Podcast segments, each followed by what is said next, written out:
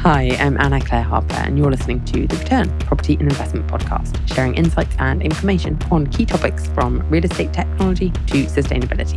Feel free to get in touch or follow recent news by connecting on LinkedIn. Anna Clare Harper. Hi, and welcome to The Return, the podcast which opens up the world of investing, making important information easier to understand and more interesting.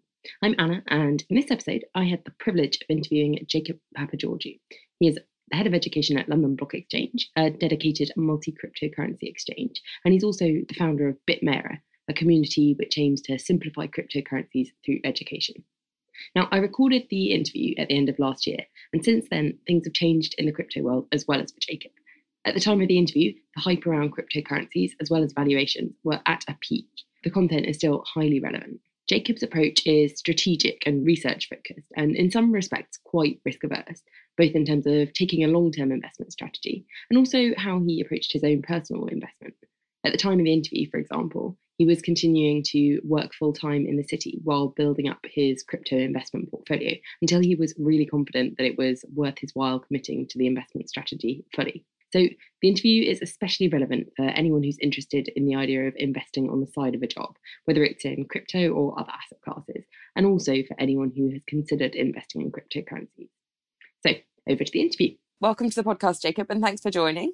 Hi, everyone, and thank you for welcoming me. so, cryptocurrencies have been pretty much everywhere over recent months. On the off chance that anyone's missed them, can you just briefly explain what cryptocurrencies are and how potential investors can make money from them without using too much technical language? Yeah, um, it's funny with the technical language. I will try my best. okay. So to conceptualize this, I'm going to give like a little backstory. So basically, cryptocurrency is a form of digital money in very simple terms. And this was founded in 2008 by somebody called Satoshi Nakamoto, which is his anonymous pseudonym. And basically, it works as a medium of exchange using cryptography to secure its transactions. Um, one of the most famous cryptocurrencies is Bitcoin, which um, I'm sure everybody has heard of. Mm. Can't get away from it. yes, it's been on the news everywhere. And basically, it's it's a technology, it's a currency, and it's an international network of payments or exchanges, if you like, that's completely decentralized.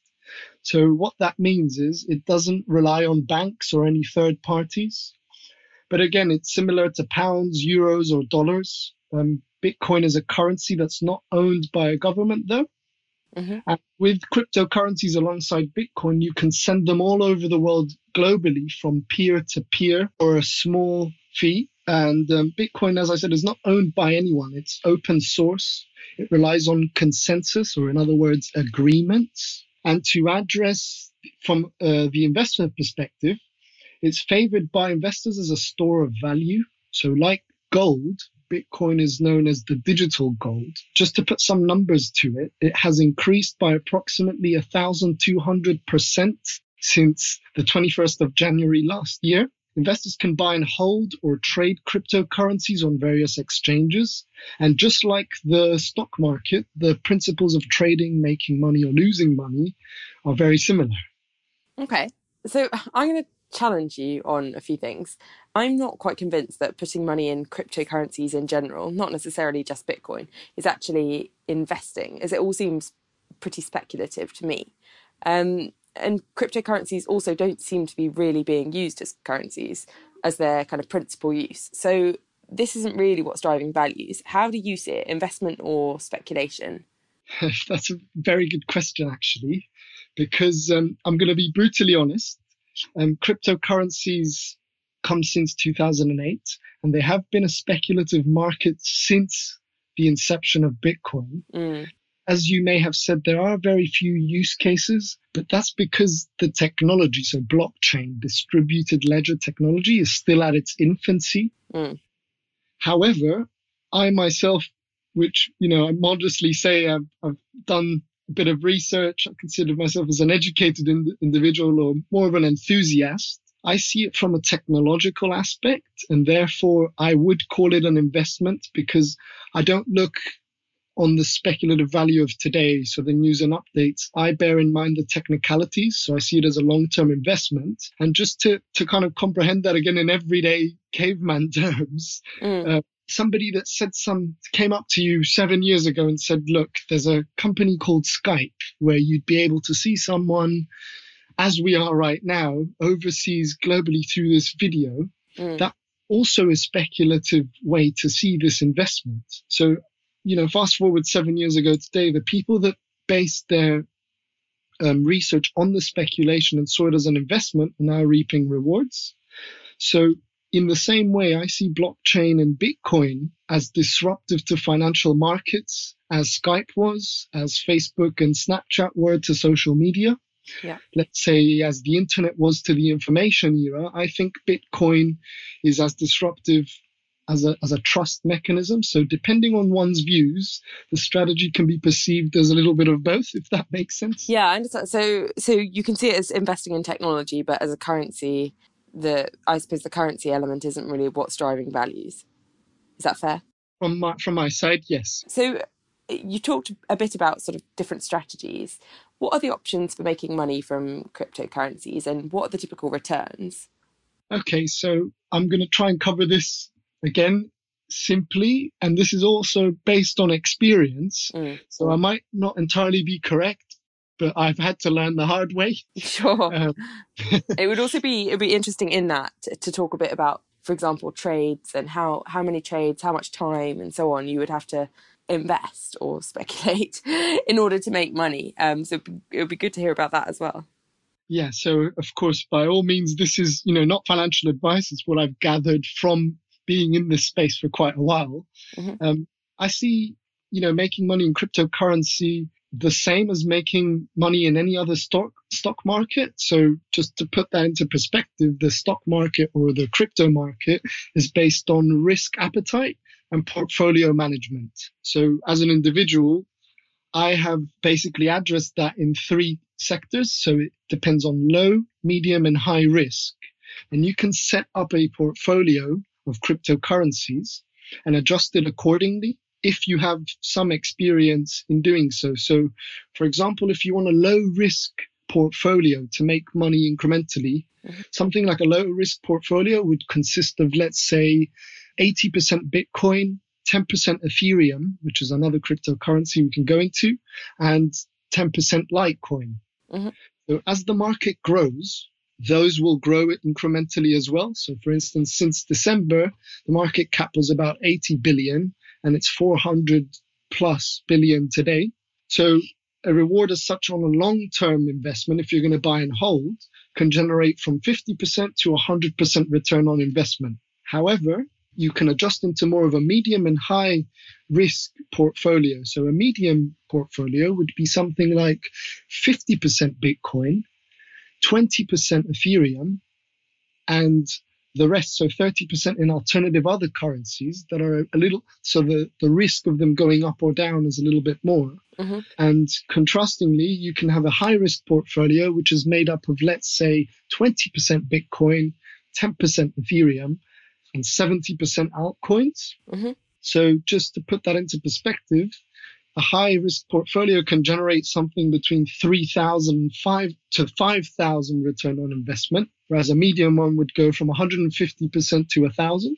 And that all has to do with um, investing in low cap coins, coins with less volume, you know, coins at early inception that are undervalued versus the ones that are in the top 10. But there's also another very, very good way of making money, which I advise people like my mother, for instance, who is completely clueless. yeah. On making money. So essentially, as I mentioned before, Bitcoin is a store of value like mm-hmm. gold. So you put it in in the hopes that it will go up over time. And based on its deflationary nature, it is actually rising as we've seen. What this method is, is called dollar cost averaging. Mm-hmm. So that essentially in simple terms means accumulating your investment regardless of the price. So take my mother, for example. I said to her every Friday, if you can afford to lose $20 or pounds or euros, you're going to put, you're going to buy 20 euros for example, of Bitcoin every Friday and do that for a year, regardless of the price. Yeah. So over a period of 365 days, in the hopes that the market will rise as it has, Mhm. let's make it mathematically here. So let's say 25 euros in, in Bitcoin a month is about 100 per month times 12 months is 1,200. So with the rise of, of Bitcoin, that 1,200 can be either 3,000, 5,000, 10,000, depending on the rise on the return. So I think that has pretty much covered the question. Yeah, absolutely. How many trades would you be making? How much effort would you be putting in in order to make the returns that you described? So with the high risk strategy, I would consider it because I'm a long term investor. I don't focus on daily trades, but my high Right. risk strategy would involve maybe five to 10 trades per week. Mhm. Because what you're doing is monitoring the high volatility coins and finding early entries. Yeah. And once you see, let's say, for instance, I have a high risk um, profile. I'm looking for a 20% gain per day. So I go into, I don't know, XYZ alternative currency, speculating that based on um, market needs, market news, for instance, it's going to deliver a platform on Jan- uh, February the 1st, so in a week's time. Mm. I'll get in today, read the charts, do my analysis, and then know that by February the 1st, because I can see the technical analysis, which is another thing I can talk about, there's a formation called a bull flag on the chart. I'm sure everyone that's traded a little bit would be aware of. That would signal that there's a formation showing a bullish trend. So on by February the 1st, I would be prepared to exit that and be happy to redistribute that 20% gain. And that applies to to all the high risk investment. Okay. So, and talk, talk us through the technical side of things, because you mentioned that.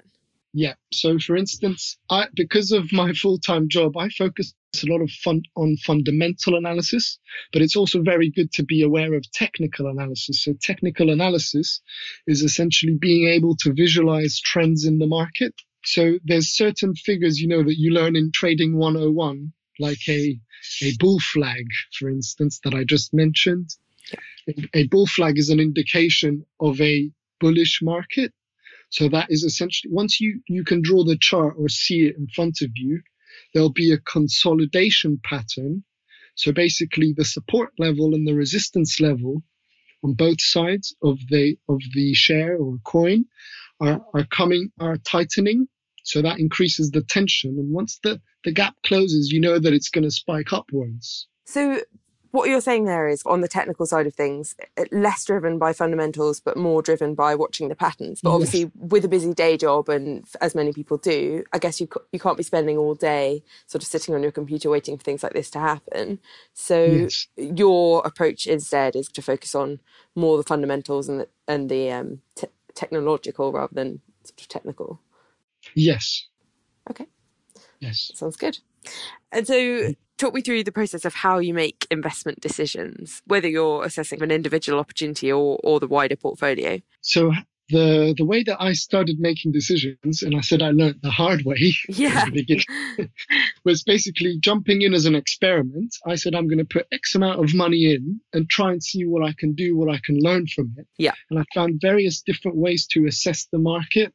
So from a fundamental perspective, just like um, a private equity firm, for instance, would do a valuation prior to Mhm. depositing any sum of money, the fundamental analysis of Bitcoin or any other cryptocurrency is based on um, certain factors. Yeah. So I can, I'll be happy to name a few. So ask myself some key questions prior to entry point. So um, first of all, there's a thing called a white paper. So in, in everyday terms, it would be something like the business model that the, the uh, cryptocurrency is is writing about. So it's a detailed proposal by the development which outlines the purpose and mechanics of the coin. Okay. So that's step one. I'll dive in, read it, see if there's any value attached, and I ask myself the following questions. So one would be, does it solve a problem? And if it does, what is the solution? Is it innovative? Does it have disruption, uh, disruptive potential? How different is this coin that I'm reading um, to its nearest competitor? Mm. Are there any um, legal barriers to entry? How big is the target market? You know, how reputable is the history of the team? You know, that usually they'll go, you know, I have X amount of years experience at this bank or went to this university. So you, immediately you assign credibility and then that leads to what's the likelihood of delivery? You know, what's your roadmap? Does it say you're going to deliver the product by Q4 2019 or Q3 2018? So that way you can gauge how long term or middle term you are in the market. Another one is, you know, the marketing presence, the coin supply, how many exchanges are facilitating this coin? Are there um, upcoming news? And of course, check for any red flags. So Google is your best friend. If mm. you go in and go, you know, I'm investing in uh, Blue Coin, for instance.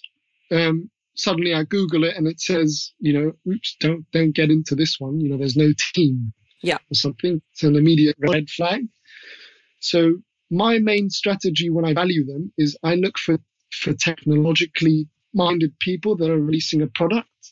That way I can assess it. So for instance, Ethereum basically facilitates smart contracts and it's run by a strong team. I know that, you know, by next term they're going to deliver something. Whereas another coin that's highly speculative that has a funny name and no team, that's yeah. a no go. Mm-hmm. So it's, it's kind of a little bit like investing in startups in the sense that you're looking at the team, at the value proposition, and the time to market. Yeah. Okay. And so is there anything else that kind of drives value that you haven't mentioned um, for, for different cryptocurrencies? So one of the, the easiest things to address is, for instance, as, as we mentioned in the previous question about speculation, mm is attaching credibility to the coin that you're looking for. So I'm going to use Ethereum as well because it's one of my favorite coins out there. Yeah. And recently it's been on the news because its its software is being adapted by Barclays and Credit Suisse for experimentation. So immediately you know, okay, this platform has enough credibility to be recognized by these two large firms. Mm. If they're going into experimentation mode, that means they're it has spiked an interest. So immediately the credibility of Ethereum will go up versus something else. How much um, difference does it make you doing your research and how much information do you need to make a profitable investment decision? So that's a very, very good question because um, the majority of the market goes in a little bit blindly. Mm. And that's the danger of the volatility of cryptocurrency. Yeah. So I mean, depending on your preferences, depending on your time, um, you can be completely clueless and go, okay, I'm going to go into this coin because my friend said so, or because Bitcoin is, is, um, you know, the most well-known one and I'm willing to wait five years. So I'm going to do this one, but you won't experience the same returns as you would in a kind of medium risk profile portfolio. But with regards to time, I think most importantly, if you spend, let's say, a week researching the business plan, the white paper, understanding and answering the questions that I asked previously, that's kind of a, a factor that would limit the time. So depending on on your appetite as well. Like for instance, I'm a little bit of a perfectionist when it comes to research. So I spend anywhere between one month to six months prior to getting into any any currency. So if I'm sure about it, then I'll go in. But whereas others, if you see the community and the validity early on, you can invest within a matter of hours, but again, bearing the risks. Yeah.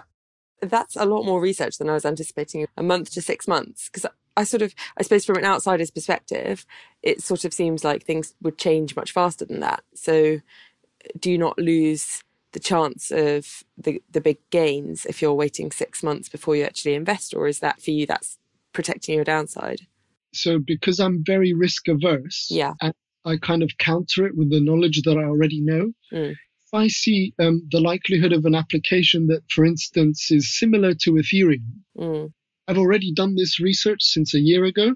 So you start to see um, similarities in the trends of the offering of this coin. So for me, it won't take six months for the second application I see. Yeah. Whereas to get into Ethereum took me six months. So once you understand the fundamentals of what the technology has to offer, then by all means, um, the process is shortened and you can get in and experience the gains. So in general, then it sounds like sort of doing your research is is actually a huge differentiator in terms of returns, but also uh, in terms of sort of understanding at least your downside uh, or potential downside and understanding the potential returns. Yes, of course, because if, if you come in blindly without understanding, then you know you don't want to base your investment on luck. You you kind of want to know where your money's going into. Mm.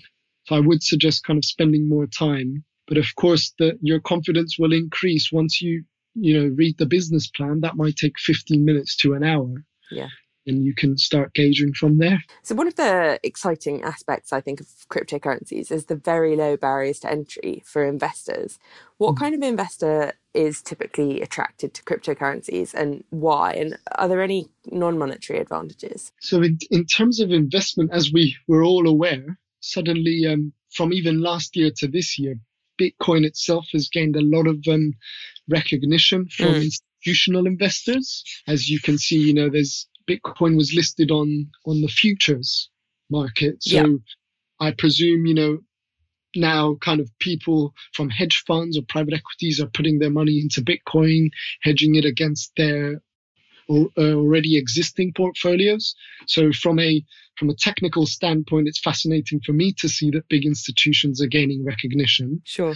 But as the years were going on, being immersed in this space earlier, it was mostly, you know, your average Joe or your kind of enthusiast that was entering this market. And to compare it, you know, like the Forex market is a trillion dollar market, whereas Bitcoin up to 2017 was in, was about 20 billion. So only now it um, has it gained recognition. And so there's no no typical kind of ind- individual. I mean, it's just become incredibly popular, so everyone's jumping on the bandwagon in a way. Yes, I mean, where before it was simply the enthusiasts, now you get kind of, you know, walk down the street and you hear everyone's coming mm. for. no, I think I know the answer to this question, but what are the biggest risks and how can potential investors sort of mitigate or limit them? Uh, we talked earlier about how they can understand them and quantify them potentially. What can they do to reduce the chances? So the the biggest thing we've answered so far is um, a term in the cryptoverse called DYOR, which is do your own research. Uh-huh. And to that, another term is FOMO, which is fear of missing out. Mm-hmm. So fear of missing out is potentially the biggest risk that would cause the downfall of an investor in cryptocurrencies because people will go, Oh, look, my friend told me to buy Ripple. It's gone up 800% and you just see a green chart, you dive in blindly, and little did you know, in 24 hours' time, your investment has halved in value. Mm-hmm. So the downside, as, as well as the upside, is the volatility in these markets. So if you can educate yourself and have a, for instance, medium risk portfolio, then you will reap these rewards longer term, yep. as long as you know what you're doing. Because if you blindly invest, the likelihood of it coming down will also kind of come to yeah. you. So, what do you think will change cryptocurrencies as an asset type the most going forward, whether it be technology or regulations or anything, any other factors? So, as you correctly said, I think both of those aspects would change um, the way Bitcoin or other cryptocurrencies are perceived. Because mm-hmm. um, currently, Bitcoin is having a scalability problem, which is leading to very expensive fees. But um, the development team is is putting together meetings and they're trying to implement this thing called an atomic swap or the Lightning Network. So that will immediately um, basically cancel out all these um, large transaction fees and upgrade the technology because it's still at its infancy. There's so many people diving in to try and use it that it can't uphold the volume. So, and another key thing is, as we may have seen recently on the news, is the regulation. So we're getting some crazy banners going, China will ban cryptocurrency, X country has banned cryptocurrency and this and that. But from, from an enthusiast perspective, I believe that in the long term, this is very good because regulating these kind of markets will only make them better. In terms of using or in terms of investment or both, that you, you think regulation is not a bad idea? So I think it, it um, touches on a little bit of both because yeah. regulation equals, um, you know, essentially monitoring, being able to attach um, capital gains tax, for instance, transparency, and that will only increase the value and credibility of the cryptoverse. So how can an individual get involved and actually implement crypto investment strategies? okay, um, so with regards to those routes, there's various types of ways to get into the cryptoverse. Um, essentially, all you need is a laptop and a credit card. Mm-hmm. uh, most well-known route is a company called Coinbase. Mm-hmm. So all you need to do is go in there, and apply for, um, uh, verify yourself, show your passport, your identity, so they can ensure you know the KYC measures, and then you literally click buy as you would in any other market. You know, there's applications for stock markets like Plus 500, for instance, um, where you buy Bitcoin and then it kind of lives in a digital wallet. Um, you can also go and purchase it ma- manually through LocalBitcoins. Presumably, there's other brokerages that work in the same way. From a euro market, there's Bitpanda and so on. Mm-hmm. So you don't need a, a broker, but you, but it could be useful potentially. Yes, could and be useful. okay, cool. What about the tax considerations and implications for an individual crypto investor? So, because we're still in the early days, as we said, regulation would kind of perfect these implications. Mm. So, f- from as far as I know, as I've said, you know, I've put my money in as more of an experiment. Yeah.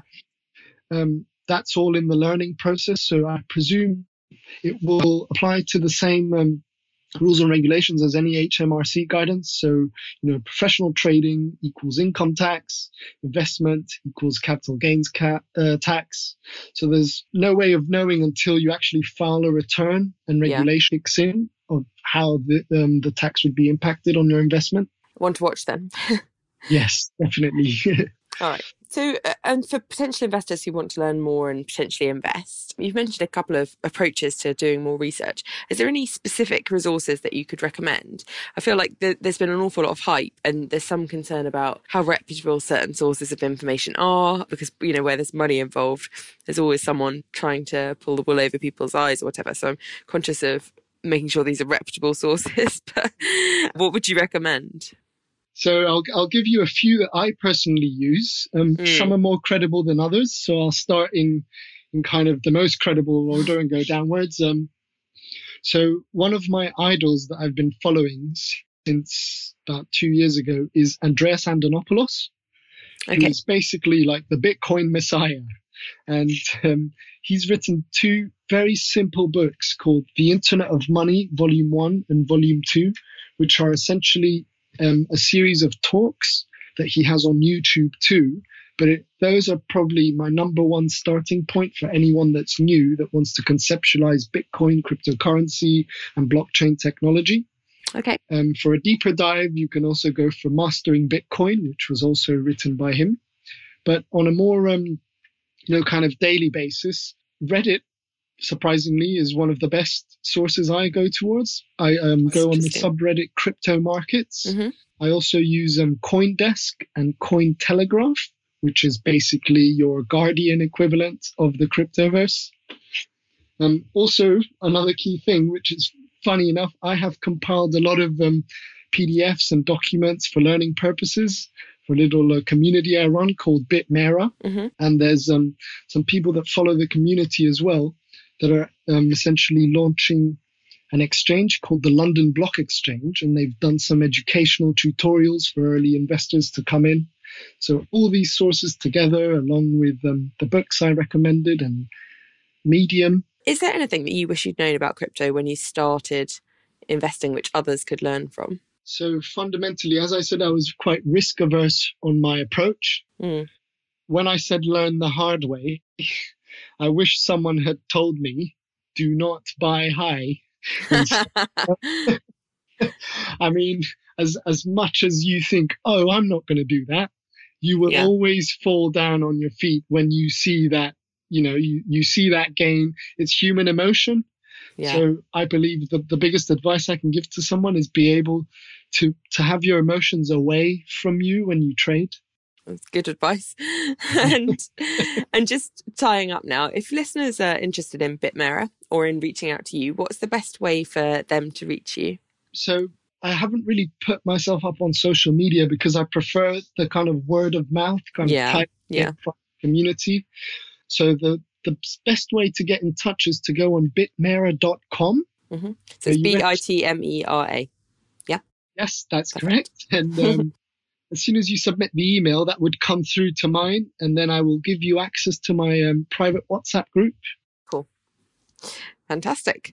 Well, that has been super useful. Thank you so much for your time. I'm really, really happy, you know, that this is useful. And even for me, you know, every day is a new learning curve. Yeah. That's why we run these communities and but by all means happy to help and this was really enjoyable. Cool.